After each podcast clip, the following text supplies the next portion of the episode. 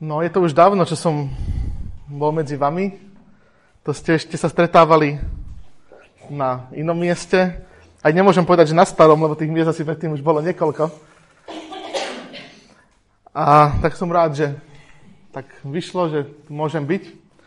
A chcel by som sa s vami podeliť o niekoľko takých myšlienok, ktoré mám na srdci poslednej dobe.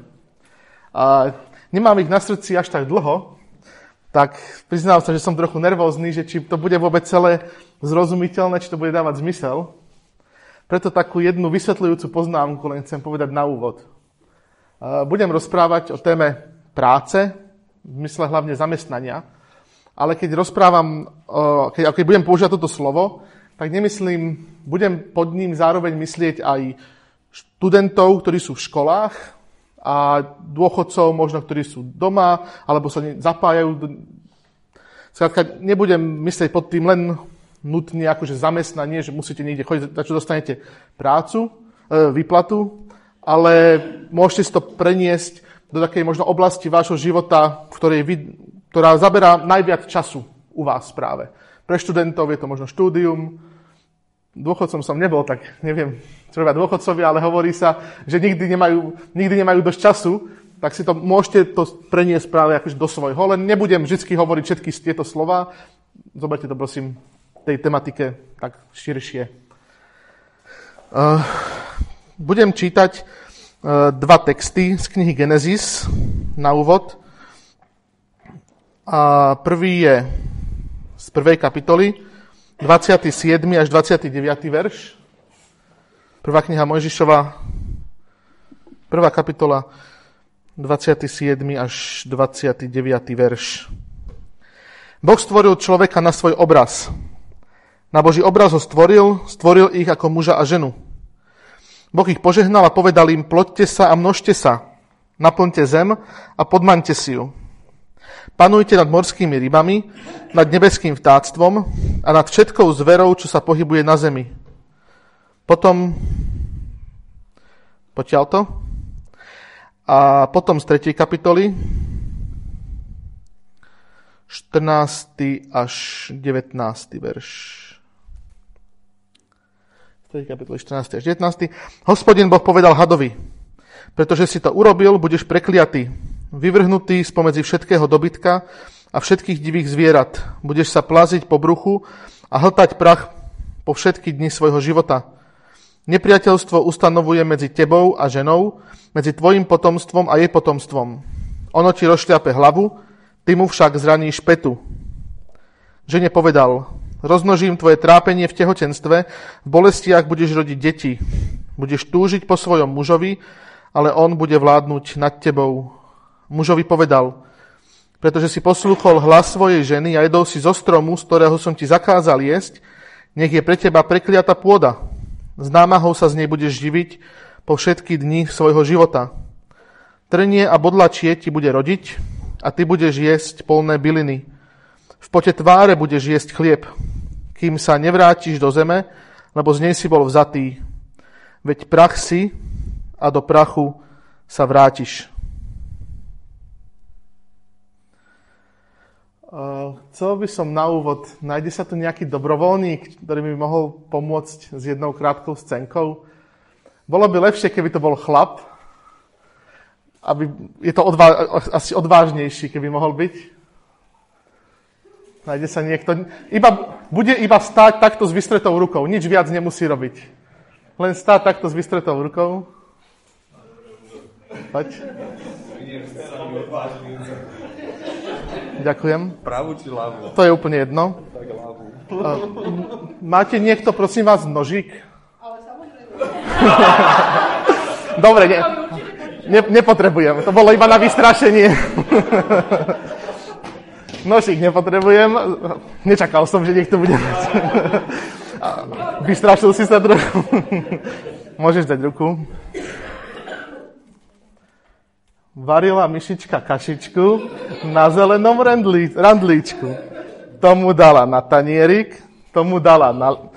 Na čo tam je? Na lyžičku. Na lyžičku. Tomu dala na vidličku a ešte niečo tam bolo, čo som zabudol. Na myštičku. A na toho nezostalo. Utekal sa schovať do komórky. Môže si sadnúť, áno.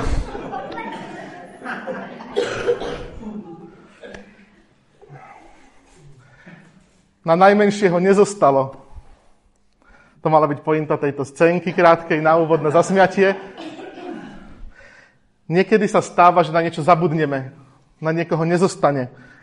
Niekedy sa stáva to dokonca i kresťanom, stáva sa to niekedy v teológii, že zostane nám na jedno, na druhé, na tretie, ale nejaká téma, nejaká myšlienka nám niekde v čase utečie. Rád by som dnes trošku sa možno práve venoval jednej takej myšlienke, ktorú mám v poslednej dobe dojem, že možno nám tak trochu zo zretela utiekla. Niekde nám na nezostalo času, schovala sa niekde do komórky, alebo možno je niekde v kúte utlačovaná. Čítali sme prvý text zo zjav, e, z prvej knihy Možišovej zo stvorenia. A vidíme v ňom také tri základy stvorenia. Keď je človek stvorený Bohom, tak to stvorenie sa odohráva, tak, a vidíme tam také tri roviny, do ktorých je človek stvorený. Prvou to rovinou je, že človek má zrazu vzťah s Bohom. Čítame to v prvej knihe Mojžišovej, aj v druhej knihe Mojžišovej. Vidíme, že neskôr, že Pán Boh sa s človekom rozpráva, to prvou rovinou stvorenia je, že tam je nejaký vzťah s Bohom. Druhou rovinou stvorenia, ktorú čítame, a tu sme čítali hneď, je, že Boh stvoril človeka ako muža a ženu. V druhej kapitole to je trošku viac rozvité, ako veľmi muž túži po nejakej spoločnosti a je mu daná žena. A preto tou druhou rovinou stvorenia, ktorú Boh stvoril, je vlastne vzťah ľudí medzi sebou. Buď partnerský, alebo v rámci spoločenstva. A potom ale vidíme, keď čítame ten text prvý z knihy Mojžišovej, z prvej kapitole, že tam je ešte tá tretia rovina. Že tam je rovina nejakého, že človek dostal nejakú úlohu. Jednu tú spoločenskú, plodiť a množiť sa, ale dostáva aj ďalšiu úlohu, starať sa o zem, starať sa, podmaňovať si ju a nejakým spôsobom ju pretvárať a spravovať. Takže sú tu tri roviny. Vzťah s Bohom, vzťah ľudí medzi sebou a vzťah k stvoreniu. Vzťah ľudí s Bohom je hlavne o oddanosti a poslušnosti našej voči Bohu. Vzťah medzi ľuďmi je o vzájomnej láske a rešpekte. A vzťah ľudí k stvoreniu je vlastne spravovať toto stvorenstvo, túto zem svojou prácou. Keď potom prichádza v druhej knihe, či v tretej knihe, prvej knihe Mojžišovej v 3. kapitole, keď potom prichádza hriech, ľudia neposlú, neposlúchnú jediný Boží príkaz, ktorý im dal, tak všetky tieto tri roviny sú zrazu narušené. A to práve vidíme v tom druhom texte, ktorý sme čítali, kde vidíme dôsledky ľudského hriechu. Je narušený vzťah ľudí s Bohom, vzniká priepasť, ľudia prestávajú byť Bohu oddaní a poslušní, Vzniká potom priepas medzi ľuďmi. Vidíme, že to je pomenované zo strany ženy, kedy prahne po svojom mužovi, ale zároveň on nad ňou bude panovať. Je narušená vzájomná láska a rešpekt. A to tretie, čo vidíme, že je narušené, je, že je narušená ľudská práca. Jej, možn, jej zmysel, hodnota, ciele, ktoré, ktoré má vyprodukovať. A ja by som dnes chcel vlastne trošku viac rozprávať práve o tej tretej oblasti. Práve o tom, ako je narušená uh, ľudská práca. Človek bol stvorený teda tak, aby mal vzťah s Bohom, aby mal vzťah s ľuďmi a aby mal aj zároveň nejaký vzťah k stvoreniu. Dostali sme od Boha pri stvorení úlohu spravovať túto zem, podmaňovať si ju, starať sa o ňu. A keď som sa pripravoval na tú tému a rozmýšľal som nad ňou, tak v jednom biblickom slovníku pri slove práca som našiel takú zaujímavú definíciu. Alebo taký zaujímavý popis. Tam autor, neviem vám povedať jeho meno, lebo ja som si to iba skopíroval, lebo to bol ťažký slovník a nechcel sa mi ho ťahať. A keď som pozeral na autora, tak tam bolo iba p, p.k.m. Tak keď nájdete takého autora, tak to on povedal. A on tam hovorí, o tom, že, budem to parafrázovať, o tom, že Boh stvoril ľudí, aby pracovali ale zároveň aj Boh sám stále pracuje v tomto svete. A hovorí, že keď spojíme Božiu prácu so svetom a ľudskú prácu na svete, pre ktorú sme stvorení, tak výsledkom tohoto je, že vzniká nejaká kultúra vo svete. Vzniká, a teraz nemyslím umelé, iba kultúra umelecká, ale myslím kultúra vzťahov, myslenia, konania, hodnôt. Vzniká nejaké to prostredie, v ktorom žijeme. Čiže kultúra sveta je spojenie Božej práce so svetom a ľudskej práce na svete, pre ktorú bol človek spojený. Pointa v tom je tá, že tým, že my pracujeme, tým, že pracujeme, tak tým, že sa nachádzame tam, kde sa nachádzame, či v škole, či medzi priateľmi, či v nejakých zamestnaní, či hoci kde, tak tým, ako vystupujeme, tým, ako sa správame, tým, ako žijeme, tým, ako pracujeme, tak ovplyvňujeme a budujeme kultúru tohoto sveta. Kultúru vzťahov, kultúru myslenia, kultúru konania, kultúru hodnôt, prístupu. My priamo sa spolu podielame na tom, aká je kultúra tohoto sveta. A to práve našou prácou. To práve ale prácou, ktorú vidíme, že je nejakým spôsobom narušená. A to dokonca aj dnes, aj možno napriek tomu, že Pán Ježiš Kristus prišiel na tú zem a on obnovil nejakým spôsobom a vysporiadal sa so všetkými tými tromi pôvodnými oblastiami, ktoré boli narušené, tak a potom aj pra, možno prácou a nečinnosťou cirkvi vidíme, že tá práca je určitým spôsobom stále narušená. A tým pádom aj naše ovplyvňovanie kultúry tohoto sveta. V histórii boli také tri veľké krízy, ktoré vlastne... Alebo zatiaľ som objavil tri. Možno bude priestor potom možno v diskusii, keď mi po možno vy, vás napadnú ďalšie. Také tri veľké krízy, ktoré ovplyvňujú súčasný status práce, zamestnania nášho, súčasný status práce v cirkvi tým prvým, to prvou krízou bol vlastne ten prvý hriech. Kde, kde vidíme, že práca je ťažká, práca bude nezmyselná, práca bude nenaplňujúca, práca bude frustrujúca, síce prinesie svoje ovocie, ale je napísané, že v pote tváre bude človek vôbec nejakým spôsobom prežívať. Druhou krízou, ktorá deformuje pohľad človeka na prácu, bol katolicizmus pred reformačnej doby. A neviem presne, kedy sa to stalo, ale hlavne to, čo to deformovalo, bolo také vnímanie e, a rozdelenie od toho, čo je posvetné a toho, čo je profánne. Také čo, niečo, čo je sveté, čo je vznešené, čo je hodnotné a niečo, čo je také druhoradé, zemské, prízemné, ľudské.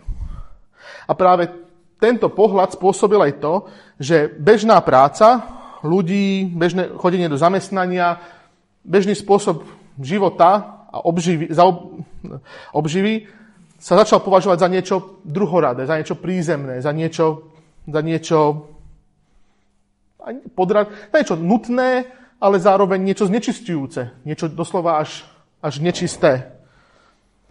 Na to potom reagoval reagovala aj reformácia a Luther krásne hovorí, zdanlivo svetská práca je v skutočnosti bohoslužbou a poslušnosťou, ktorá sa Bohu veľmi páči.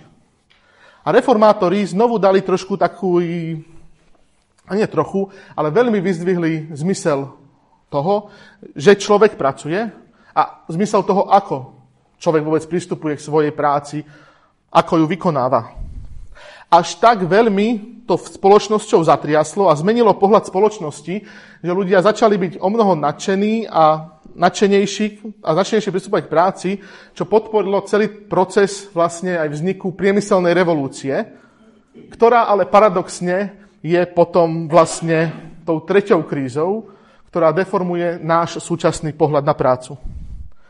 Paradoxne, že práve tá reformácia, čo znovu ukázala ľuďom, že má zmysel pracovať a že práca je službou pre Boha a je v práci Boh oslávený, tak viedla zase k tretej krízi, k priemyselnej revolúcii, ktorá skončila taký, takými dvomi extrémami.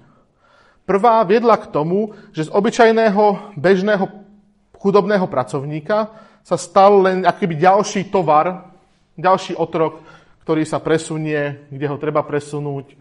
Je to len ako, je jedno, či si pracovník, alebo či si nejaké železo, ty ideš sem, ty ideš sem. Na druhú stranu potom priniesla, ale no, táto prvá strana ešte celkom súvisela aj s tým pádom, kedy človek si mohol povedať, hej, práca je ťažká, je nezmyselná, v pote tváre budem získavať chlieb pre svoje živobytie. Ale zároveň táto revolúcia vedla k druhej veci, a to, že pre širšiu masu verejnosti urobila skrze prácu prístupné bohatstvo a pohodlie. A teraz nemyslím len takéto bohatstvo, čo má 1%, ale páčilo sa mi jedna definícia bohatstva. Jeden, chala, jeden chalan mi hovoril raz, no, že podľa mňa je bohatstvo to, keď prídeš do obchodu a môžeš si kúpiť, čo chceš a nemusíš sa pozerať do peňaženky, či na to práve máš. Máš chuť na taký sír, na takú onu, na také, kúpiš si.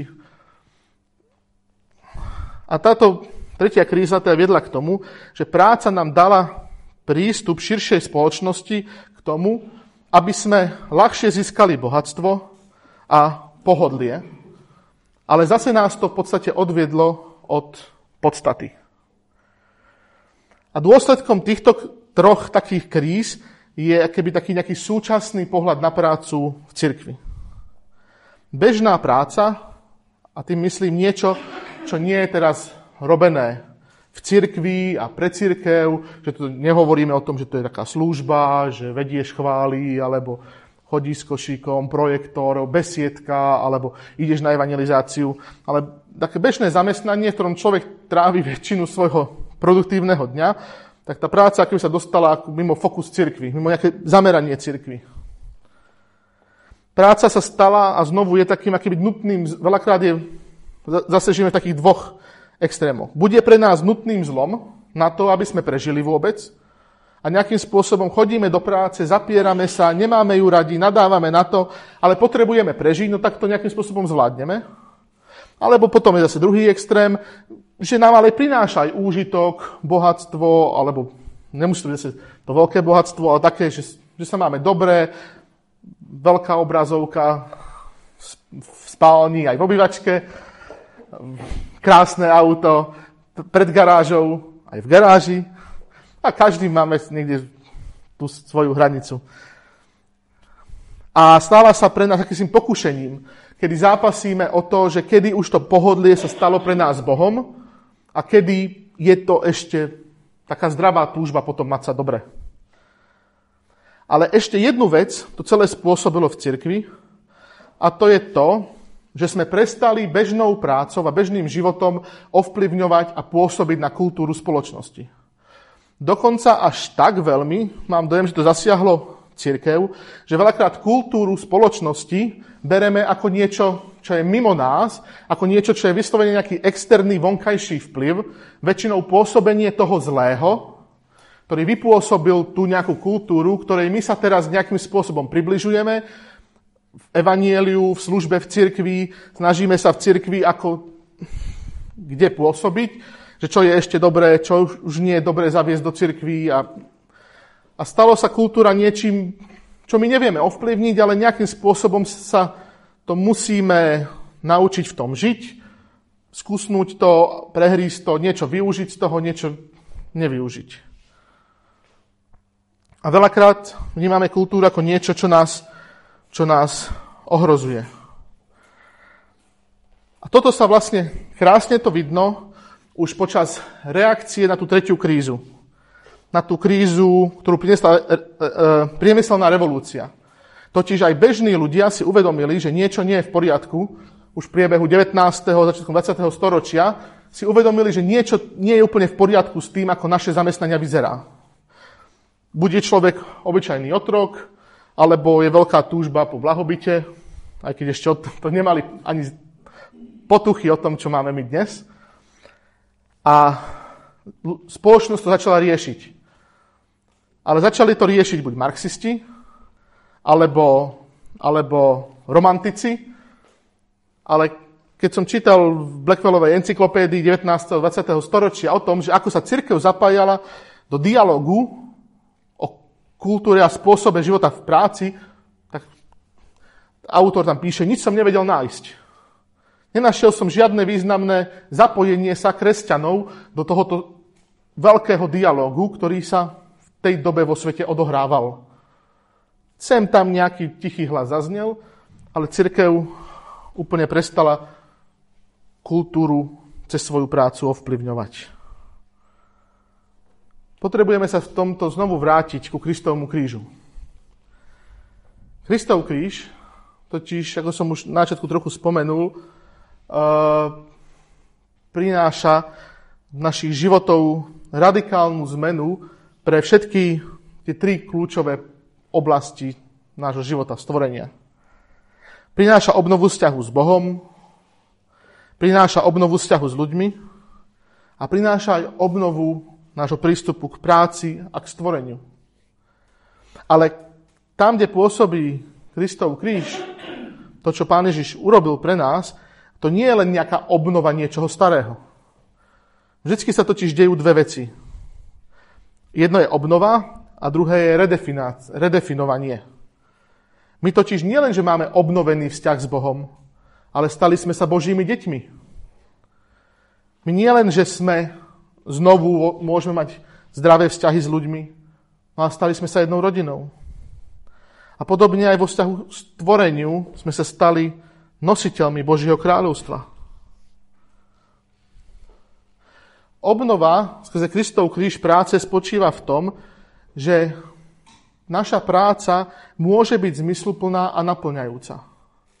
Možno nie v samotnej podstate, niekedy pás, pri pásovej výrobe, ale môže byť obnov zmysluplná a naplňajúca práve aj v tých prvých slovách, čo sme čítali Poďte ku mne všetci, ktorí ste unavení svojou prácou ja vám dám odpočinutie.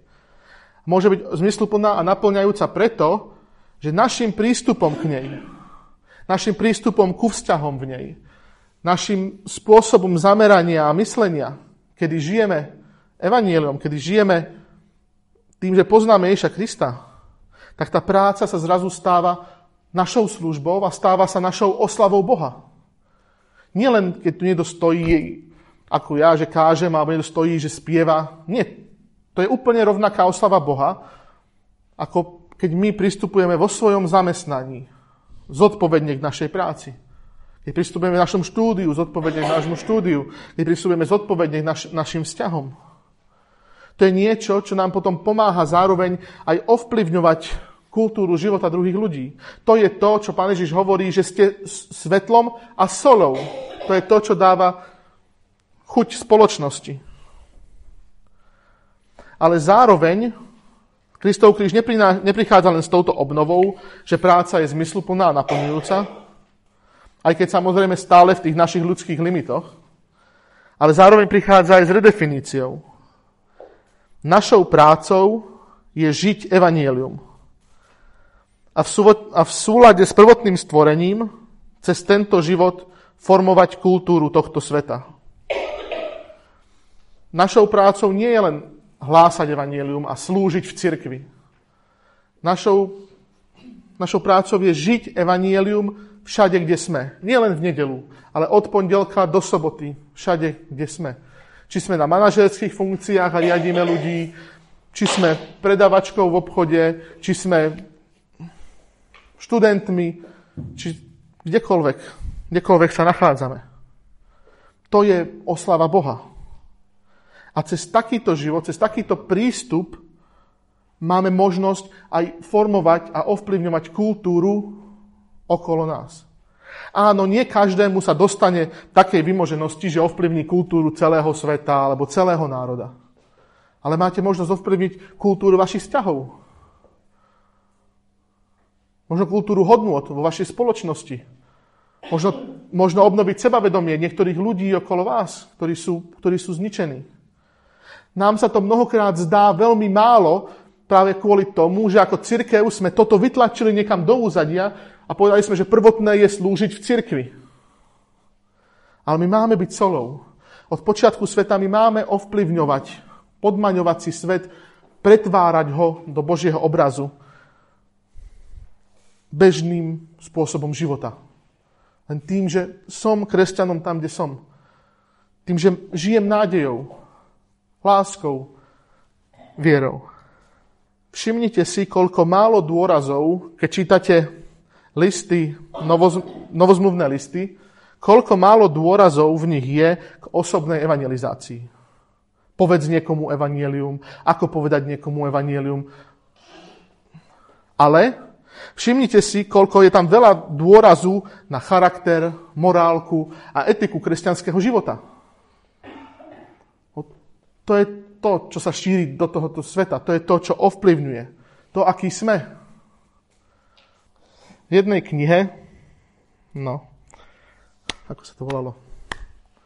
Ospravedlňujem sa autorovi, že si zase nespomeniem, ale to nemám ani pripravené napísané.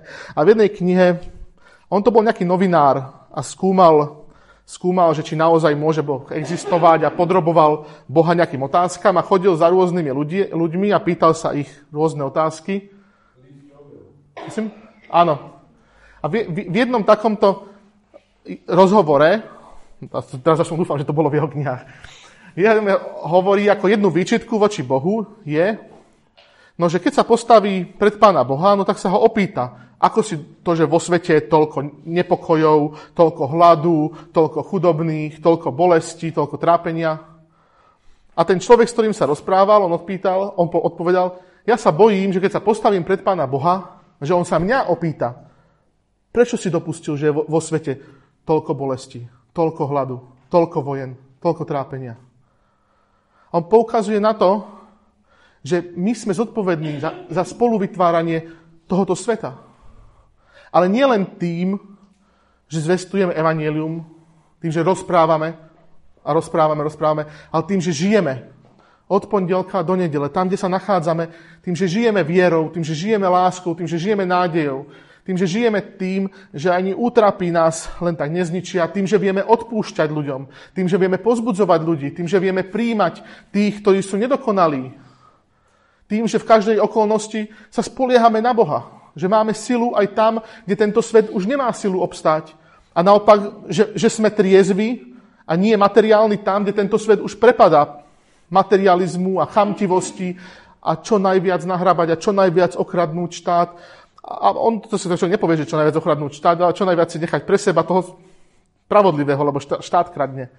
Vždycky si to nejakým spôsobom vieme obhájiť. A preto aj v novozmluvných listoch je toľko dôrazov na charakter, morálku, etiku kresťanského života. Lebo to je to, čo ovplyvňuje spoločnosť. To je to, čo ovplyvňuje ľudí okolo teba.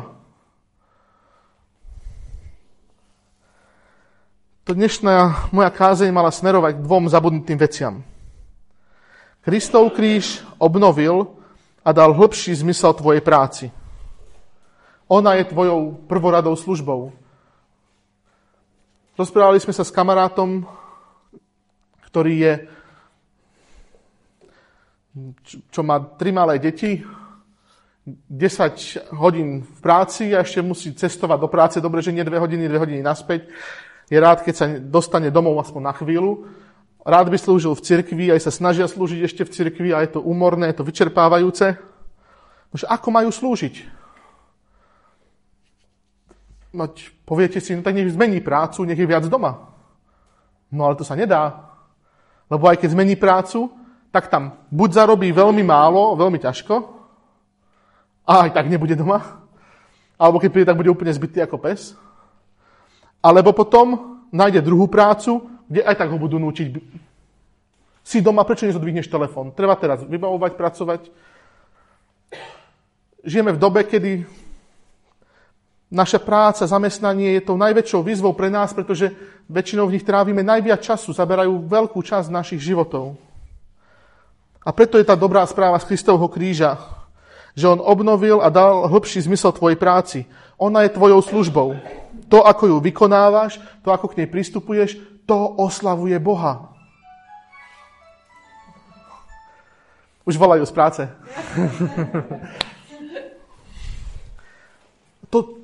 to, je tým, pr- to je tým prvým, tým základným, čo zvestuje Boha. A tou druhou vecou, takou zabudnutou v cirkvi, že práve cez svoju prácu môžeš formovať kultúru života okolo seba. Tú kultúru, na ktorú tak nadávame, tu môžeme ovplyvňovať. Viete, my radi nadávame na politikov. Ja som prvý. A, ale ja vždy hovorím, že oni sú obraz spoločnosti. Oni sú obrazom toho, kým sme my. Takí sme my. To je spoločnosť. Že niekedy radi nadávame na kultúru tohoto sveta, aká je, a zabúdame na to, že my sme k tomu prispeli.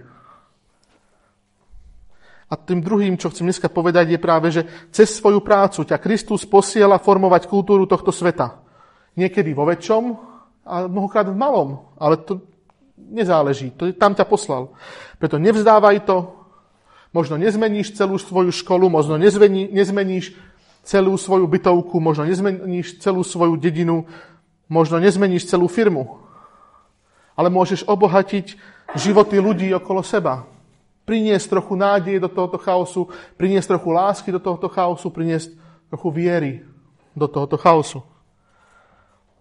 Áno, stále žijeme v pôvodnom porušenom svete, ale cez Kristov kríž môžeme toto porušenie prekonávať a zároveň môžeme žiť s radostným výhľadom na väčnosť, kde už naša práca bude naozaj dokonalou oslavou Boha a dokonalou radosťou.